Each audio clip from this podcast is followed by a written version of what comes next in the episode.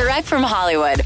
Randy Jackson has a new job, and no, he's not returning to American Idol. The former judge has actually agreed to pick up the four string and play bass for legendary 80s rock group Journey. Randy had previously played for the group in the mid to late 80s, including the studio work for their 1986 album Raised on Radio. Grammy winning drummer and legendary jazz rock drummer Narada Michael Walden has also been recruited to join Journey's new lineup. The band was originally supposed to be on the road this summer, but has obviously delayed that tour. So they may begin to work on new material in the meantime and expect Randy to be a part of it. That's direct from Hollywood.